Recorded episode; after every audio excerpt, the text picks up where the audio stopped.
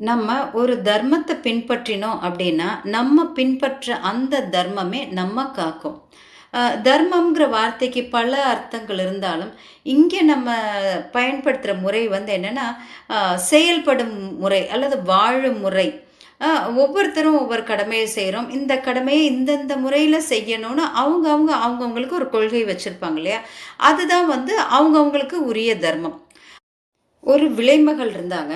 அந்த குலத்திலேயே பிறந்து வளர்ந்த அவங்களுக்கு அந்த தொழில் அவங்களுக்கு தர்மம்.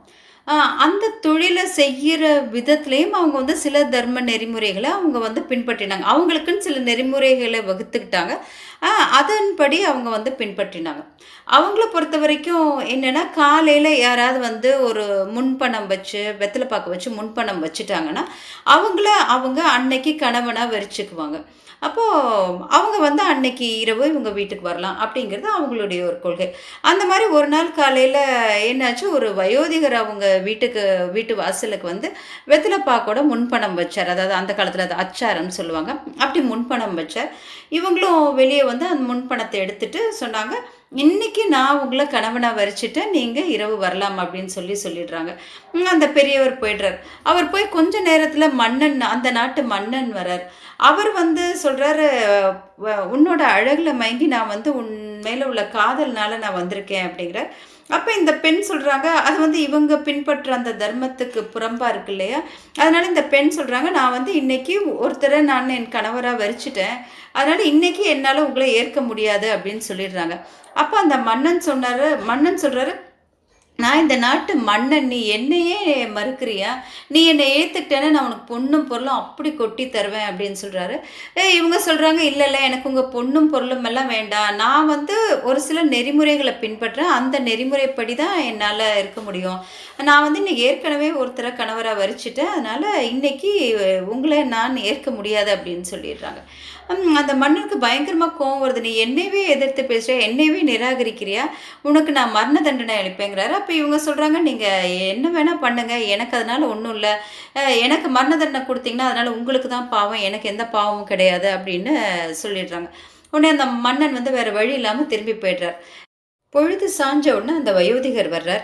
இவங்களும் அவருக்கு பக்ஷணங்கள்லாம் கொடுக்குறாங்க எல்லாம் கொடுத்தோன்னே அவர் வயோதிகர் இல்லையா? அதெல்லாம் சாப்பிட்ட உடனே அவருக்கு வயிற்று ஒத்துக்காம அவருக்கு வாந்தியாக வருது.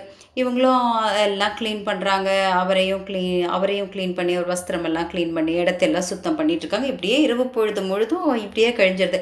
காலையில் எழுந்தோன்னே அந்த வயோதிகர் கேட்குறாரு, "இப்படி நைட்டு ஃபுல்லாக உன்னை சிரமப்படுத்திட்டனே, இவ்வளோ அருவருக்கத்தக்க மாதிரி இப்படி பண்ணிட்டனே, உனக்கு அதனால் மனசு கஷ்டம் இல்லையா? நீ இந்நேரம் அந்த மன்னரை வரிச்சிருந்தேன்னா, உனக்கு பொண்ணும் பொருளும் நிறைய கிடச்சிருக்குமே நீ அதை நினச்சி வருத்தப்படலையா?" அப்படின்னு சொல்லி கேட்குறாரு. அப்போ அவங்க சொல்கிறாங்க இதில் என்ன இருக்குது? நான் இன்னைக்கு உங்களை என் கணவராக ஏற்றுக்கிட்டேன் அதனால் கணவருக்கு கணவர் செய்கிற எந்த உபத்திரவத்தினாலயும் எனக்கு வந்து எந்த மனசு கஷ்டமும் கிடையாது.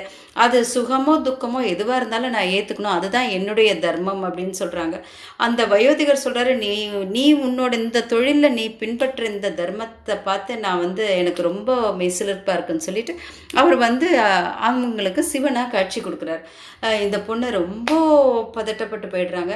அப்போ சிவபெருமான் சொல்கிறாரு "நீ நீ இந்த தொழிலில் பின்பற்ற தர்மத்தினால மனம் மகிழ்ந்து நான் இன்றைக்கி வந்திருக்கேன். உனக்கு நான் இந்த என்னோடய ஸ்வய ரூபத்தில் உனக்கு காட்சி கொடுத்துருக்கேன் உனக்கு என்ன வரம் வேணும் கேளு." அப்படின்னு சொல்கிறாங்க அப்போது இவங்க சொல்கிறாங்க "நான் வந்து எப்பவும் உங்கள் காலடியில் நான் இருக்கணும்." அப்படின்னு கேட்கறதுக்கு அந்த ஒரு டென்ஷனில் அவங்க வந்து என்ன சொல்லிடுறாங்க, "என்னுடைய காலடியில் நீங்கள் எப்பவும் இருக்கணும்." அப்படின்னு சொல்லி கேட்டுடுறாங்க. இறைவனும் வந்து ததாஸ்துன்னு சொல்லிடுறார். அதுக்கப்புறம் தான் உணர்றாங்க, ஐயோ நம்ம இப்படி கேட்டுட்டோமே." அப்படின்னு சொல்லிட்டு அதுக்கப்புறம் இறைவன்கிட்ட மன்னிப்பு கேட்குறாங்க. கேட்டு, "இந்த மாதிரி நான் தெரியாமல் கேட்டுட்டேன். நான் வந்து எப்போவுமே உங்களோட திருவடிகளில் இருக்கணும்." அப்படின்னு சொல்லிட்டு சொல்கிறாங்க இறைவன் சொல்கிறாரு இல்லை இல்லை நான் கொடுத்த வரம் கொடுத்த வரம் தான். நீ வந்து தும்பை பூவாக பிறப்பாய். தும்பை பூவாக பிறந்து நீ வந்து எப்பவும் உன்னுடைய பாதத்தின் கீழே நான் இருப்பேன்." அப்படின்னு சொல்லி சொல்லிடுறாரு. அந்த தும்பை பூவே பார்த்தேன்னா வெள்ள வெளேர்ன்னு இருக்கும். தும்பப்பூ மாதிரி நிறம்னு சொல்லுவாங்க. வெள்ளை கலருக்கு உவமையே அந்த தும்பப்பூவ சொல்லுவாங்க. அப்படியே அஞ்சு விரல்களும் பாதம் போன்ற ஒரு குழந்தையோட பாதமும் அஞ்சு விரல்கள் மாதிரியான அமைப்பில் தான் அந்த தும்பப்பூவே இருக்கும். அந்த தும்பப்பூ வந்து சிவனுக்கு அவ்வளோ விசேஷம். அந்த தும்பைப்பூக்கு அவ்வளோ ஒரு மருத்துவ குணங்களும் இருக்குது. அப்படி அந்த பொண்ணு வந்து தும்பை பூவாக பிறப்பெடுக்கிறாங்க. அந்த பெண்ணை இறைவன் வந்து தன்னுடைய சிரசில் தாங்கிக்கிறார். அதுதான் வந்து அவர் அந்த பெண் பின்பற்றின அந்த தர்மத்துக்கு கொடுத்த ஒரு அங்கீகாரம்.